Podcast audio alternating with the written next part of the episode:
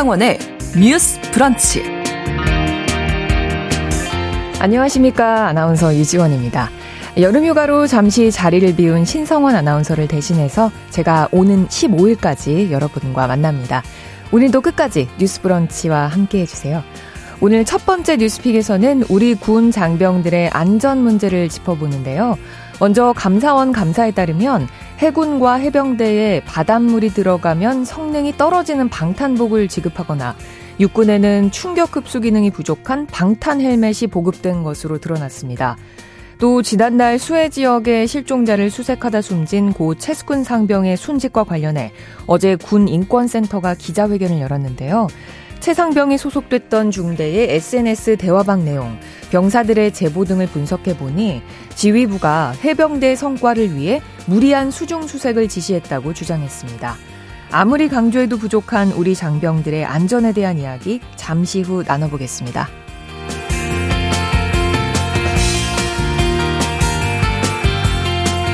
두 번째 뉴스픽 역시 안전에 대한 이야기 해봅니다.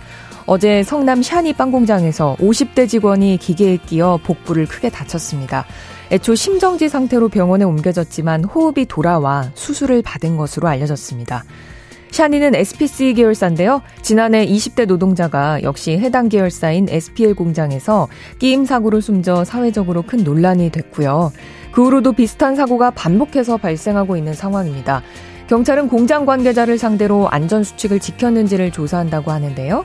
오늘 두 번째 뉴스픽에선 빵 공장에서 발생한 끼임 사고를 들여다보겠습니다. 8월 9일 수요일 뉴스 브런치 문을 열겠습니다.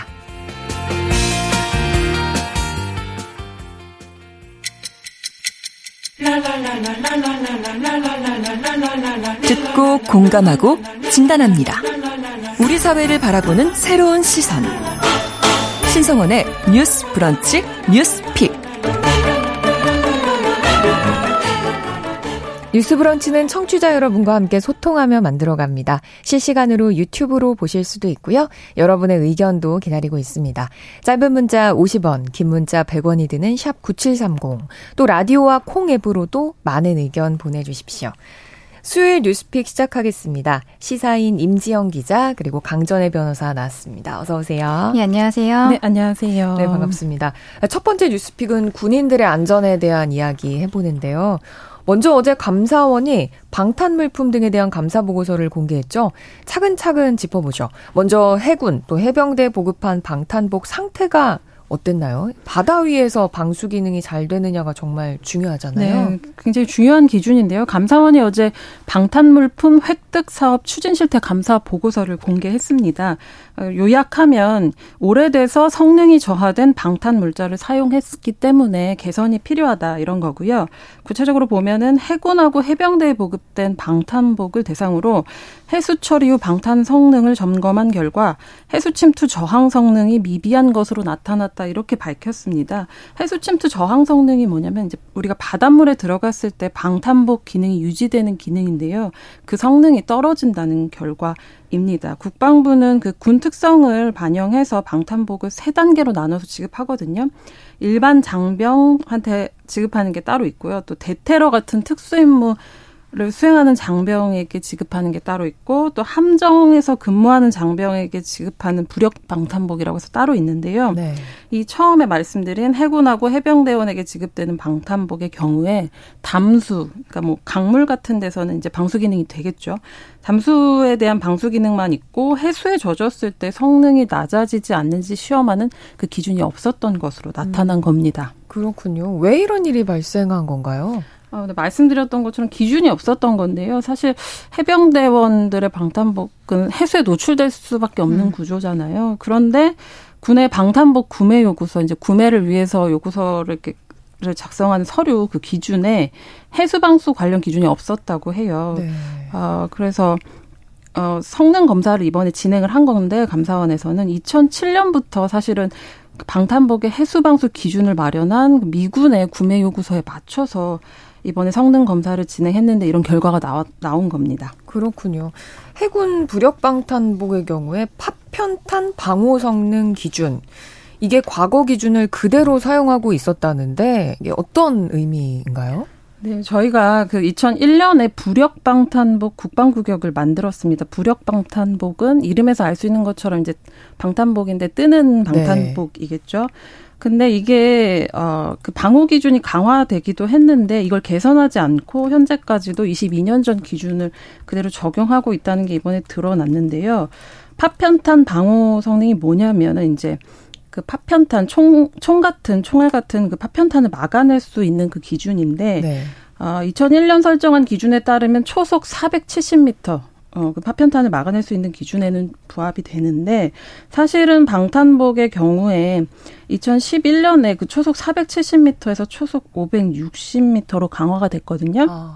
그런데 부력방탄복의 경우에는 여전히 옛날 기준을 그대로 적용하고 있었다는 겁니다. 그리고 또 하나가 발견이 됐는데 감사원은 군이 일반 물자를 대상으로 한 사용 기간을 내용 연수라고 하는데요. 방탄물자의 적용에서 군의 운영 환경에 맞지 않게 물품을 관리하고 있다고도 봤어요. 예를 들면 미국 같은 경우에는 방탄복을 3년에서 5년 사용하면 사실은 성능이 감소하잖아요. 그래서 네. 5년에 한 번씩 교체를 권고하는데 우리 국방부 같은 경우에는 일반 물자 기준에 근거를 해서 지속 가능 기간을 9년에서 15년으로 길게 정해둔 거죠. 네.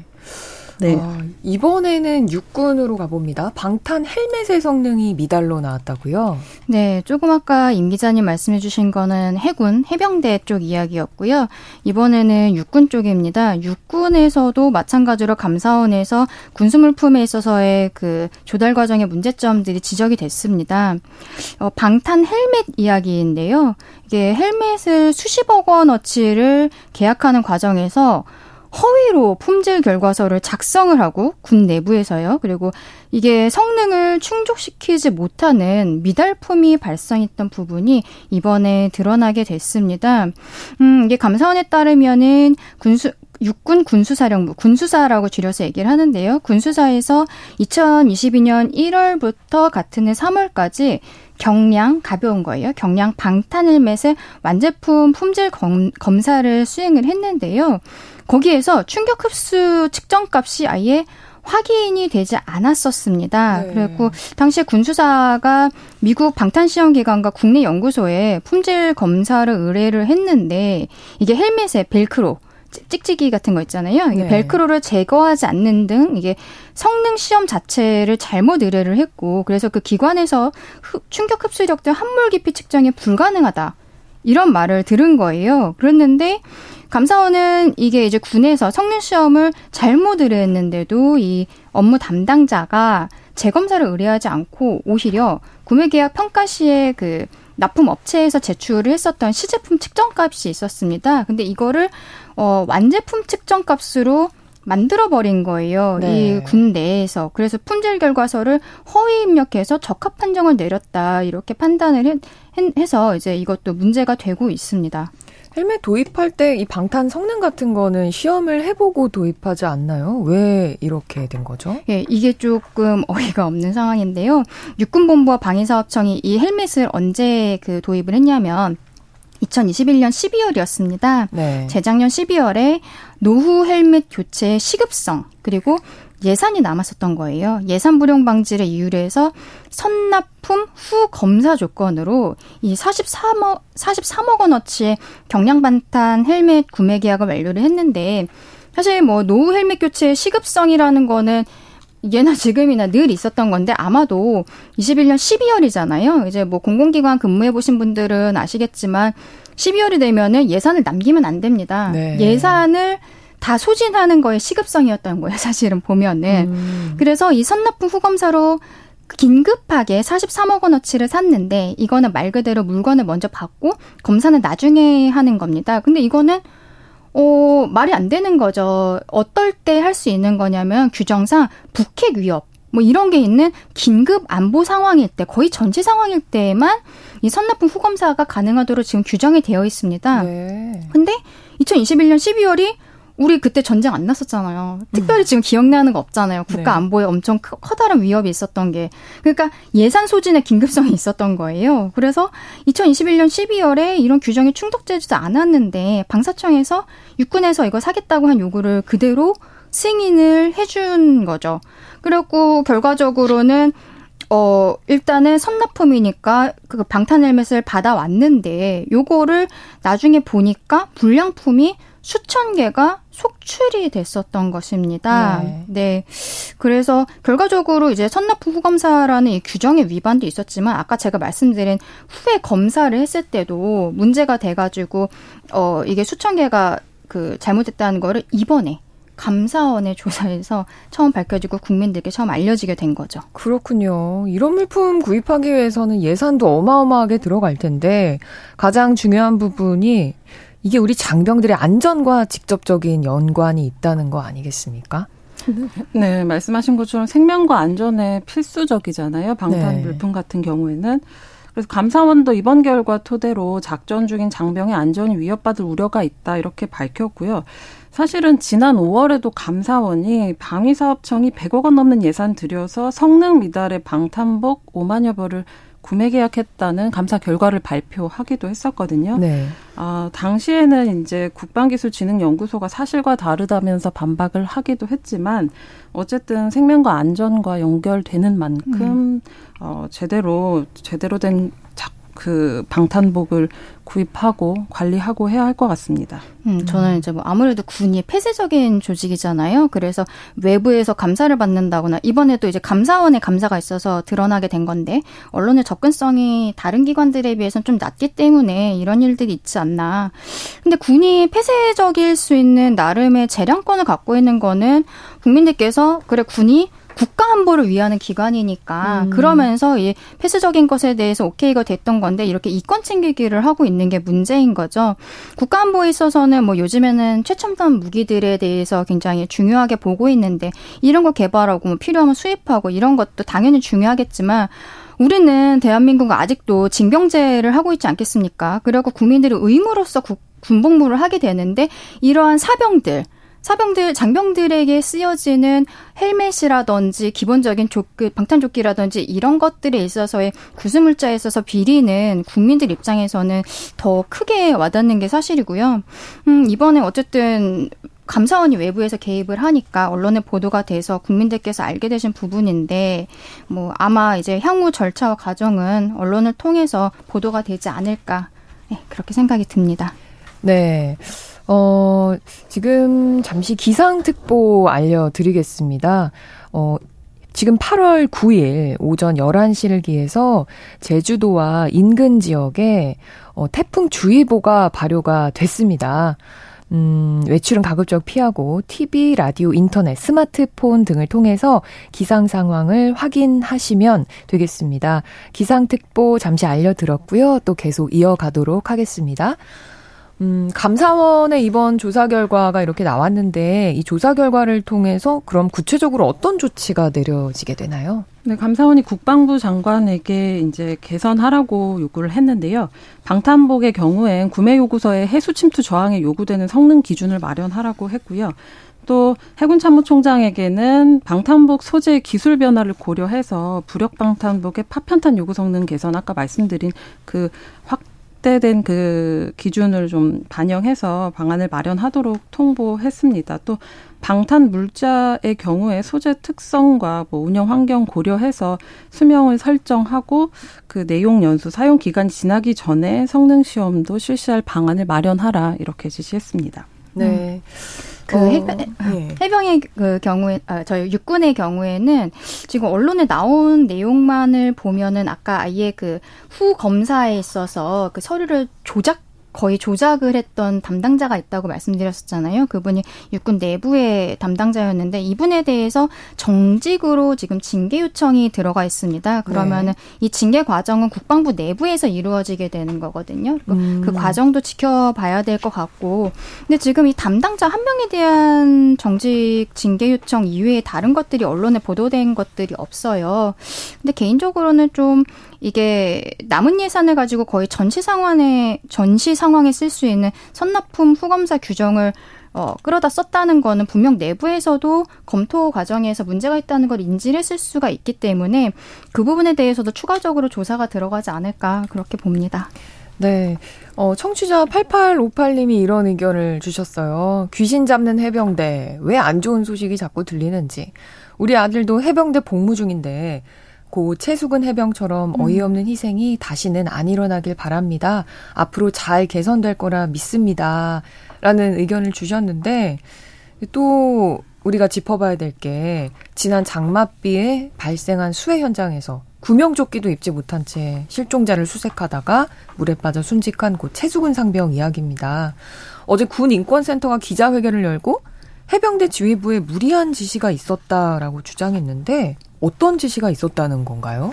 네, 군인권센터가 그 작전 지역에 나가기 전과 후에 중대원 단체 채팅방의 내용을 공개했습니다. 네. 그리고 해병대 장병들로부터 확인한 증거 자료를 공개하면서 결과적으로 구명조끼 같은 안전장비 하나 없이 그 물속에 들어가도록 지시한 사람이 해병대 1사단장이라는 정황을 공개했는데요. 그 자세히 들여다보면 이 사고가 어떻게 발생하게 됐는지 좀 추측을 할 수가 있어요. 네. 그 단체 채팅방의 내용을 보면 사단장님 강조사항이라는 말 아래 이제 하의 전투복, 또 상의 적색 해병대 체육복, 정찰복 착용 이렇게 복장 통일 지시가 내려옵니다. 근데 이때까지만 해도 구체적으로 어딜 나가는 줄은 장병들은 몰랐던 것 같고요. 실종자 수색 작업을 벌인다는 거는 이제 투입 1일차에 새벽에 알게 된 것 같아요. 근데 그때 당시에 부대에서 챙겨온 장비가 삽, 또 갈퀴, 고무장화가 전부였고 구명조끼는 없었던 상태였습니다.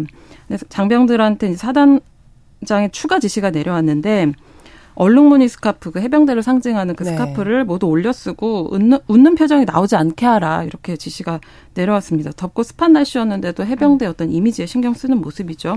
그리고 이날 작업 마치고 돌아가는 길에도 질책성 지시가 내려왔는데요.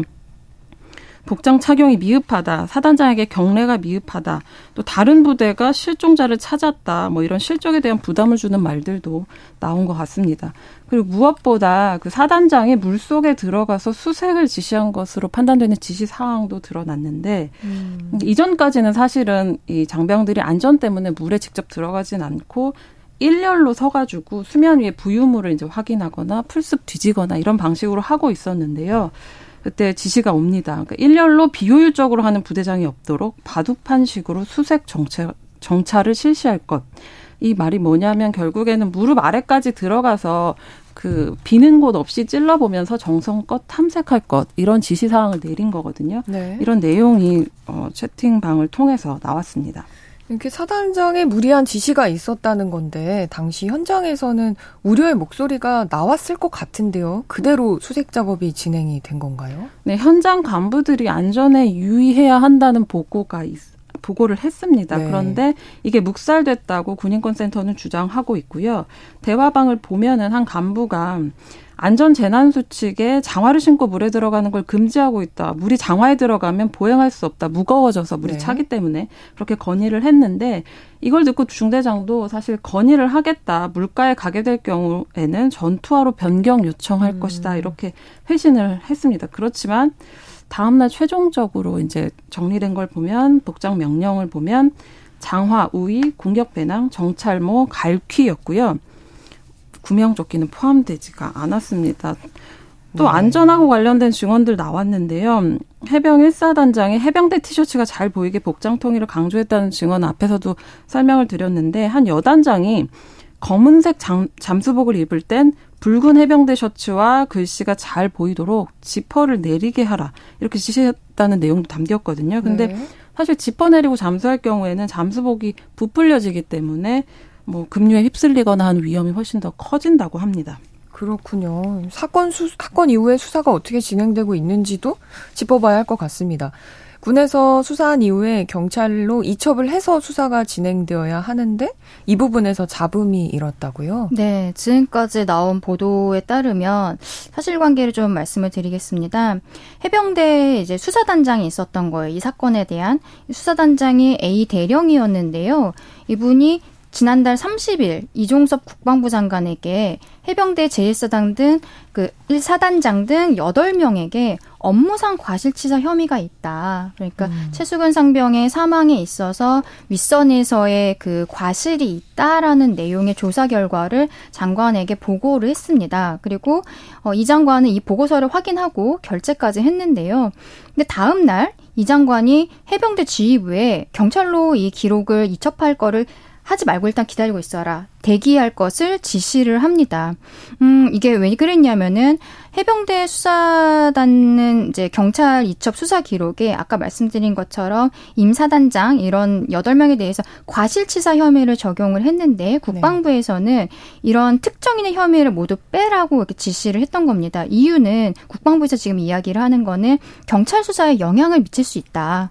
이미 그 군 내부에서 뭐 업무상 과실치상, 뭐 과실치사 이런 걸 해서 내면은 경찰에서 뭐 다른 방향으로 이 사건을 보기가 어렵지 않느냐라는 것이 국방부 법무관리실로부터의 이러한 검토 결과였다는 게 국방부의 설명인 것입니다. 네. 그런데 이제 A 대령은 본인이 조사해서 그 업무상 과실치사의 혐의에 대한 부분까지 다 있는 이 보고서를 2일 날 오전에 경북경찰청에다가 최상병 사망사건 조사보고서로 이첩을 하게 된 거예요.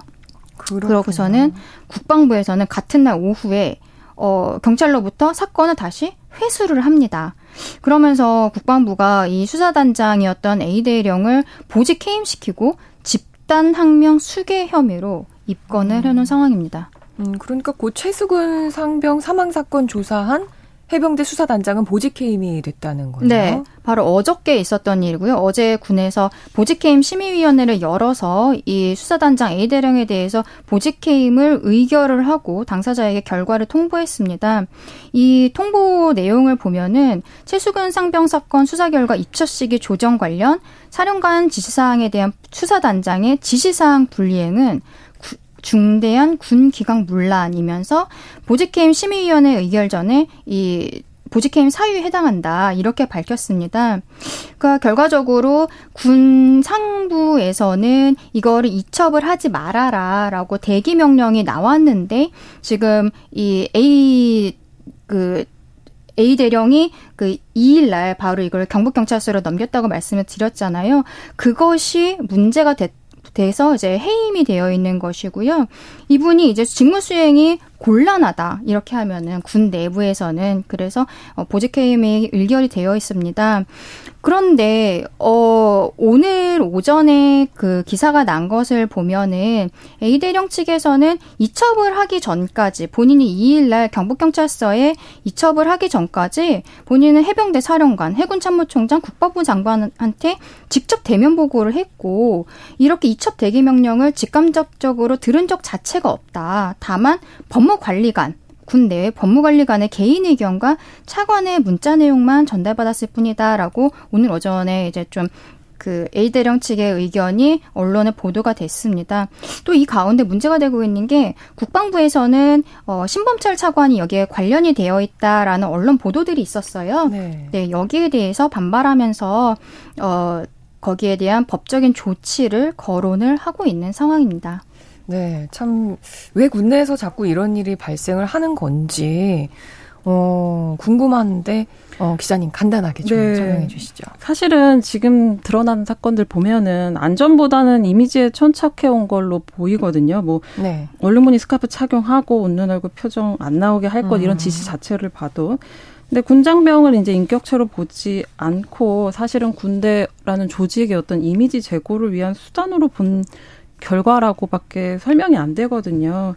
청취자분 말씀하신 것처럼 이제 군대 갈 때 국가 믿고 갈 수밖에 없는데 사실은 수사 관계만 보더라도 수사에 있어서의 사실관계보다는 어떤 해병대 이미지 이런 것들에 천착한 모습을 보여줘서 그 안전을 무시하고 무리한 지시를 남발하다 생긴 게 아닌가 군인권센터의 말처럼 그렇게 생각이 되어집니다. 네, 모든 안전과 그에 따른 책임이 제일 중요하겠죠. 잠시 후 이어서 계속 뉴스픽 가겠습니다. 뉴스브런치 1부 마치고 2부에서 뉴스픽 이어가고요. 11시 30분부터 일부 지역에서는 해당 지역 방송 보내드립니다.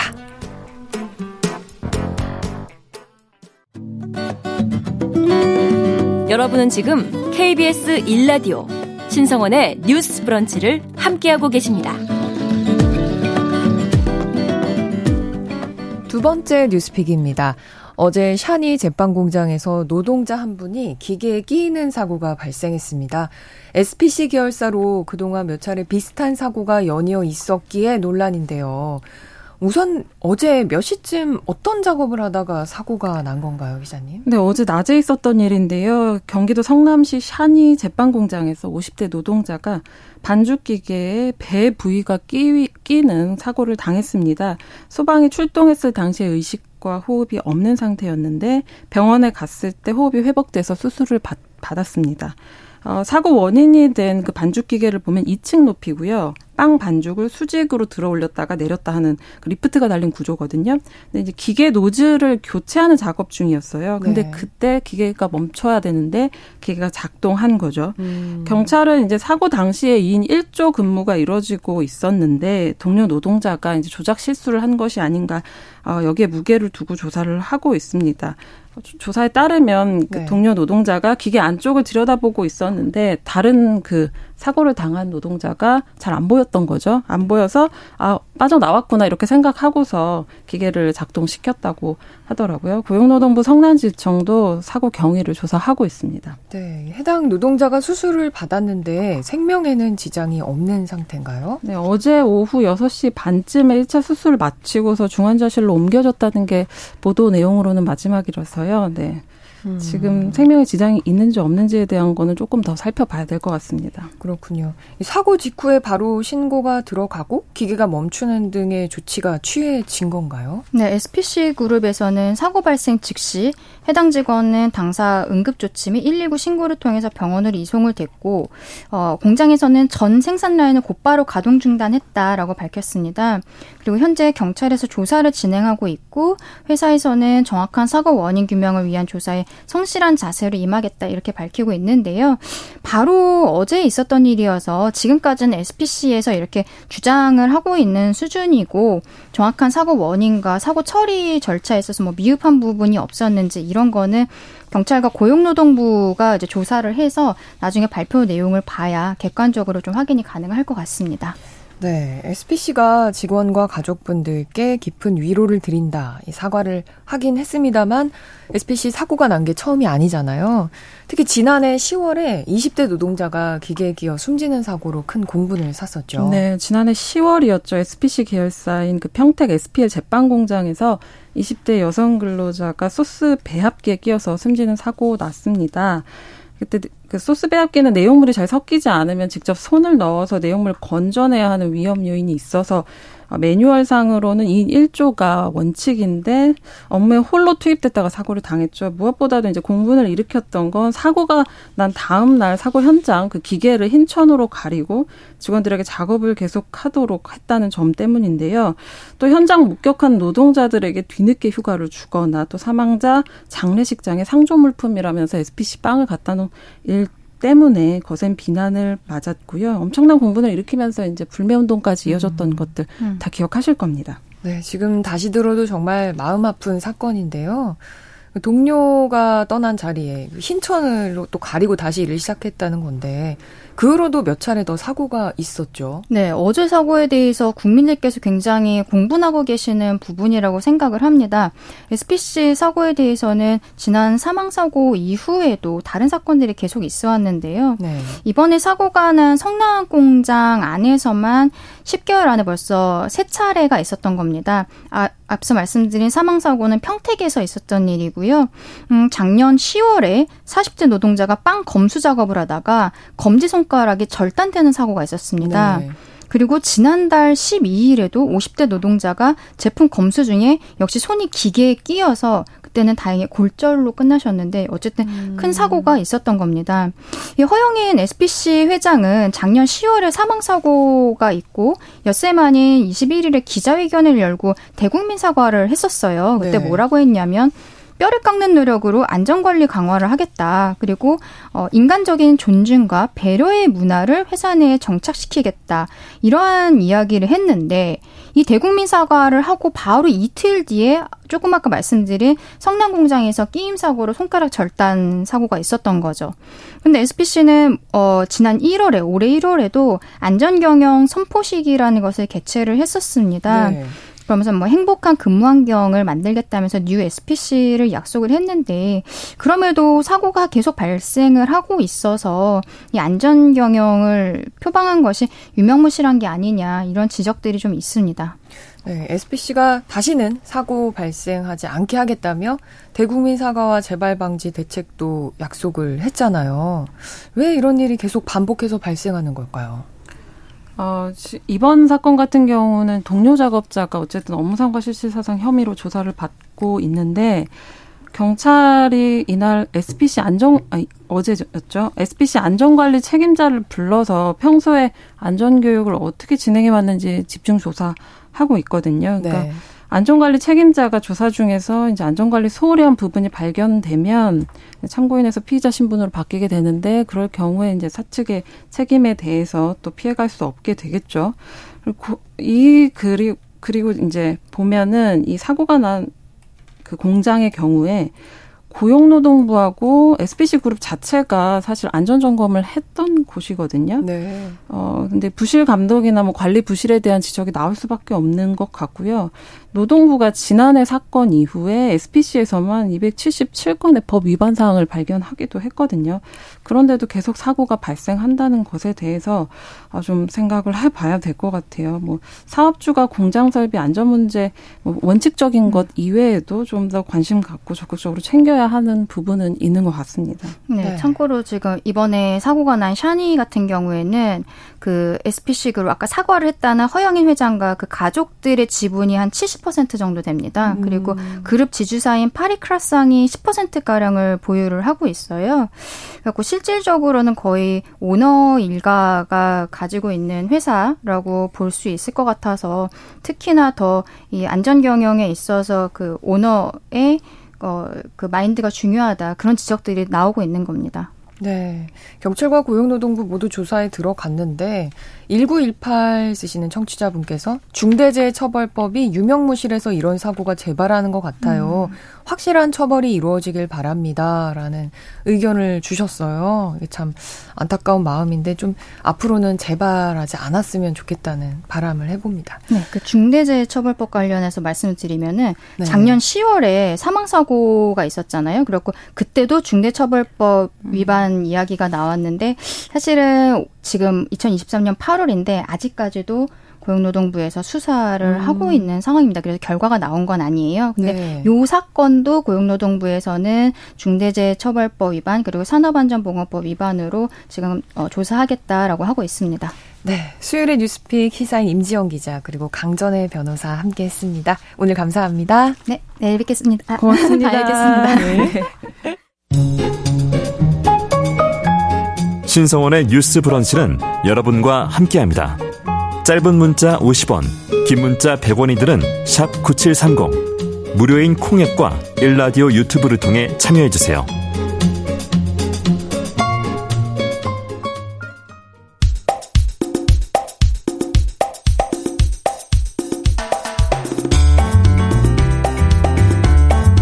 청년들의 시각으로 우리 사회를 진단합니다. 뉴스 브런치 MZ데스크. MZ세대의 고민과 이 시대를 살아가는 방법 그리고 그들의 트렌드를 듣습니다. MZ데스크 시작합니다.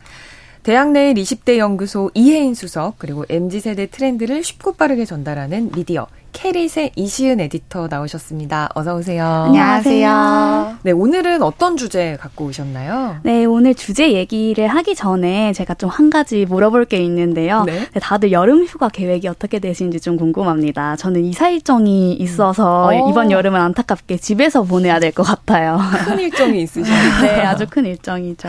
네, 저는 지난주에 저희가 여성 풋살 관련된 아이템 소개해드렸는데 풋살 좀 더 잘해보고 싶은 욕심이 있어서 아주 하고 있는 중이라 여름 휴가에 좀 전지훈련처럼 운동을 좀 더 열심히 해보려고 합니다. 이제 막 날씨가 좀 절기가 바뀌면서 좀 선선해지고 있는데 이렇게 선선해지면 바로 일정 잡고 이제 휴가를 떠나보려고요. 아, 멋지십니다. 저는 뭐 휴가 기간을 감히 생각할 수 없을 정도로 예, 열심히 일을 하고 예, 아무도 안 갈 때 휴가를 가려고 계획을 세우고 있습니다. 아, 네, 다들 여름 휴가 계획이 또 많은 줄 알았는데 또 없는 분도 계시고 그렇네요. 네. 네, 오늘은 바로 이제 MZ세대의 여행에 대해서 이야기를 해볼 건데 네. 이제 선호하는 여행 지역부터 여행지를 고르는 기준 그리고 여행지를 찾는 법까지 요즘 여행 문화에 대해 다뤄볼 예정이고요. 저희가 또 듣기 편하시라고 키워드로 한번 정리를 해왔습니다.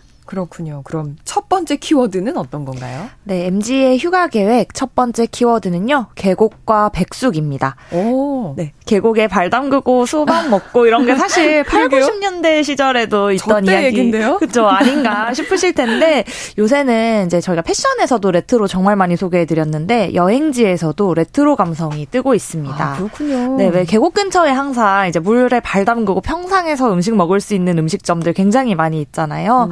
그런 곳에 일부러 찾아가서 노는 게 또 여행 트렌드라고 합니다.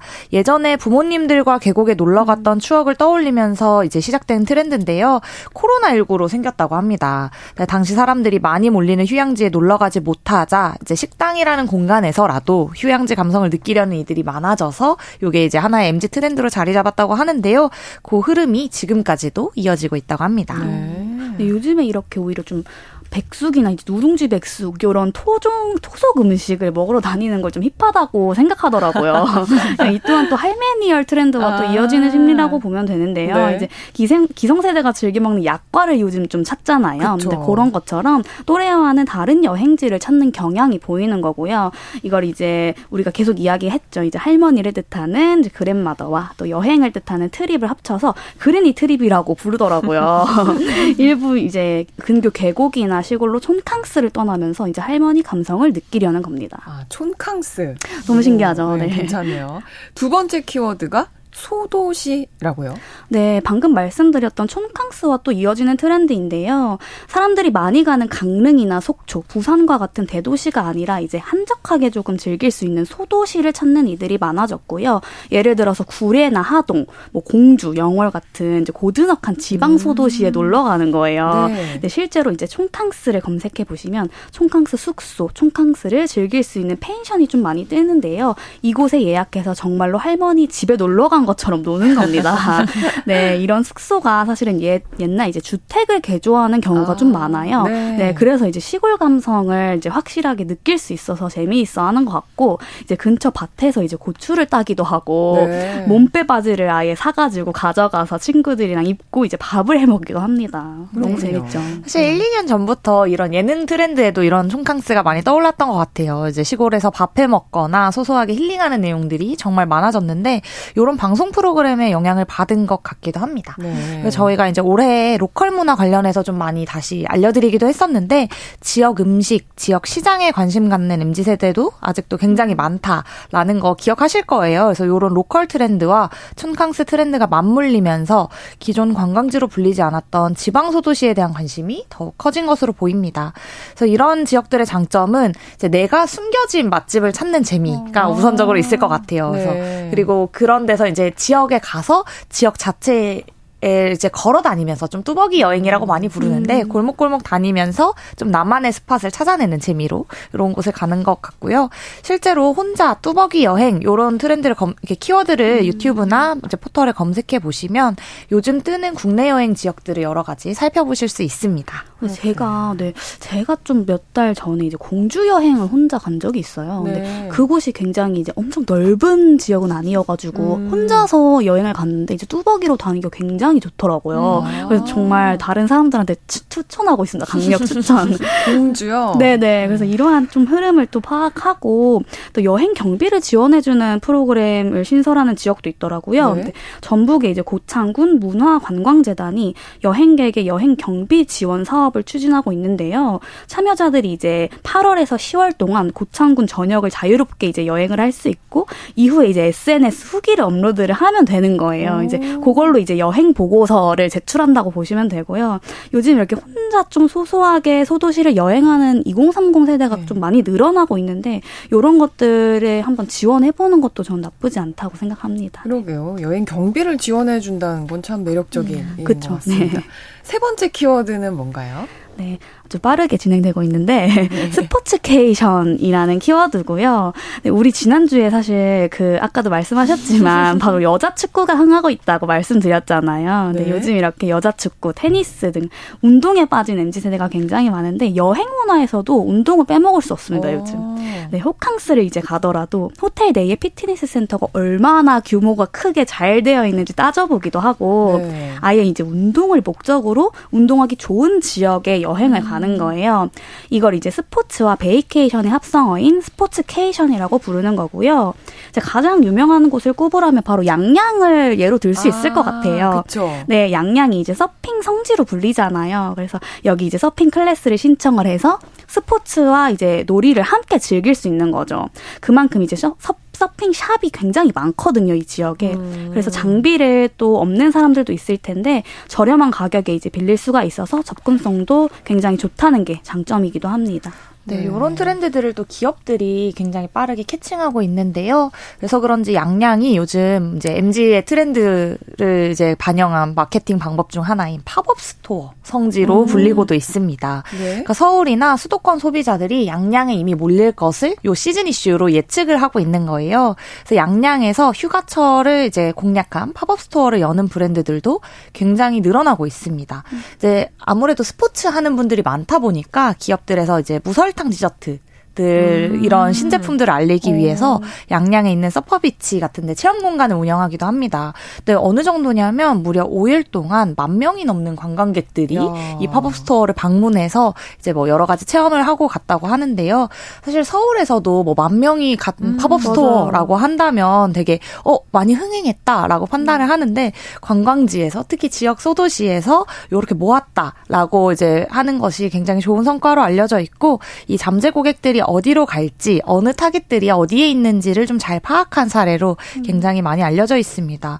아무래도 이제 로컬 같은 데에서 같이 이런 휴가 가고 여행 가는 거를 즐겨서 이런 캐칭을 해가지고 기업들도 이렇게 지역으로 아예 찾아가는 형태의 마케팅을 많이들 시도하고 계신 것 같아요. 네, 사실 운동은 일처럼 여겨져서 여행 가서는 진짜 하고 싶지 않은 마음이었는데 저 같은 경우는 요즘 MZ세대는 엄청 부지런하네요. 여행에 가서도 운동을 한다니. 네, 확실히 코로나19 이후에 이 운동을 대하는 태도가 좀 많이 바뀐 것 같아요. 그러니까 옛날에는 되게 막 살을 빼기 위해서 뭔가 어떤 목적을 가지고 하는 것에 좀 더 주안점이 있었다면 요즘 MZ들은 좀 루틴으로서 그러니까 내가 아침에 일어나서 뭔가 해야 하는 투두 중에 이제 들어가는 그런 습관이 되지 않았나. 그게 여행 가서도 그래서 유지하는 습관이 되지 않았나 싶습니다. 그게 또 갓생이라고 생각하는 것 같기도 하고.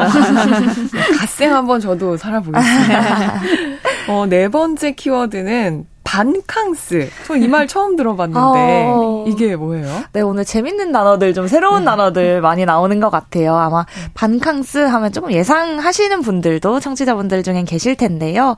호캉스 트렌드와 굉장히 연관이 있습니다. 네. MZ가 호텔에서 1박을 하면서 휴가를 보낸다라는 말을 뉴스에서 많이 들어보셨고 이런 걸 호캉스라고 많이 부릅니다. 대학내 20대 연구소에 따르면 2021년 8월 발표한 코로나19 이후 달라진 MZ세대 여행 트렌드 보고서에 의해서 Z세대가 가장 선호하는 여행 숙소의 형태가 호텔로 나타나면서 놀라운 결과를 만들기도 했는데요. 네. 인스타그램 해시태그 수가 무려 250만 회에 이르는 키워드입니다. 근데 작년부터 이 호캉스 트렌드를 저희가 꾸준히 살펴본 결과 이제는 호텔에서 숙박을 하지 않고 반나절만 놀고 나오는 요런 이들이 많아지고 있더라고요. 네. 그래서 이제 하루 숙박을 하지 않으니까 반나절만 있는다 해서 반캉스라고 부릅니다. 그래서 호텔에서 열리는 다양한 스포츠 프로그램이나 이제 체험 프로그램에 참여하거나 이제 호텔 레스토랑이나 라운지에서 다이닝 서비스만 즐기고 나오는 것을 이제 여행 트렌드로 이제 삼고 있는 거죠. 네, 예를 들면 사실 우리 호텔 놀러 가면 이제 거기 레스토랑도 이용해 보고 싶고 뭐 온수풀이 있다거나 막 수영장이 있잖아요. 근데 거기는 이제 그런 프로그램은 좀 즐기고 싶은데 굳이 1박까지 할 필요는 없다고 느끼는 것 같아요. 네, 친구들이랑 요즘에 이제 생일 파티나 뭐 프로포즈 같은 거 할 때 잠깐 이제 호텔에 머무는 경우 있잖아요. 그쵸. 근데 이럴 때 굳이 숙박 비용을 이제 내는 게 조금 아깝다고 느껴지는 거예요. 그래서 이제 호텔에도 데이유즈 서비스라고 일종의 이제 대실 서비스를 이용할 수가 있는데 원하는 서비스만 합리적으로 이용을 할 수가 있어서 찾는 이들이 굉장히 많고요. 그리고 굉장히 똑똑한 저는 소비 방식이라고 보여지는 것 같은데 호캉스를 이제 즐기는 목적이 사실 숙박이 아니라 이제 서비스 이용인 거면 사실 숙박 비용을 낼 필요가 없잖아요.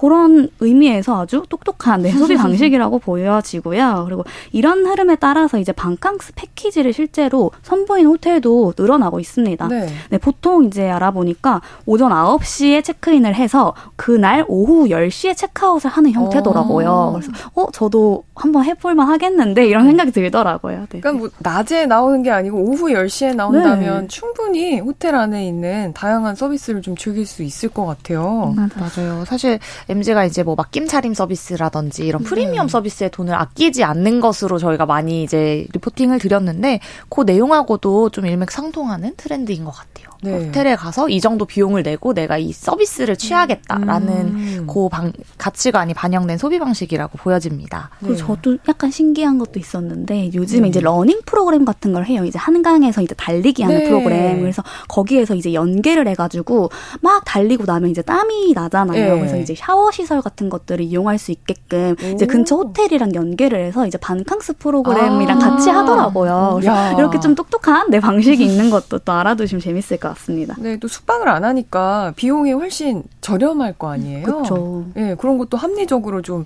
이용할 수 있는 포인트인 것 같아요. 마지막으로는 몽골. 이게 여행의 핫한 키워드라고요? 네, 사실 앞서 말씀드린 네 가지 키워드는 좀 국내 여행을 중심으로 만들어진 키워드고 네. 이제 마지막 키워드는 이제 엔데믹이라고 이제 저희가 선언한 이후에 이제 해외 여행이 늘고 있어서 요 MZ 세대 SNS에서 전보다 자주 보이는 해외 여행지. 그리고 해외여행 트렌드에서 뽑아왔습니다. 바로 몽골이고요. 몽골 여행 가서 그 게르라고 부르는 몽골식 숙소에서 인증샷 찍는 MZ세대가 굉장히 많이 늘어났더라고요. 그 동그란 천막 같은 맞아요, 거 맞죠? 맞습니다. 네. 실제로 저희가 이거를 그냥 SNS에서 많이 보이는 건가? 라고 트래킹을 해봤는데 네. 한 여행 투어 플랫폼에 의하면 몽골 패키지 여행 상품 예약률이 지속적인 증가세를 보이고 있다고 합니다. 올해 2월에는 1월 대비 329%나 오른 수치로 나타났고요. 패키지 상품 예약 고객 절반 이상이 20대, 30대로 나타나서 좀 놀라운 발견이라고 생각을 했었습니다. 네.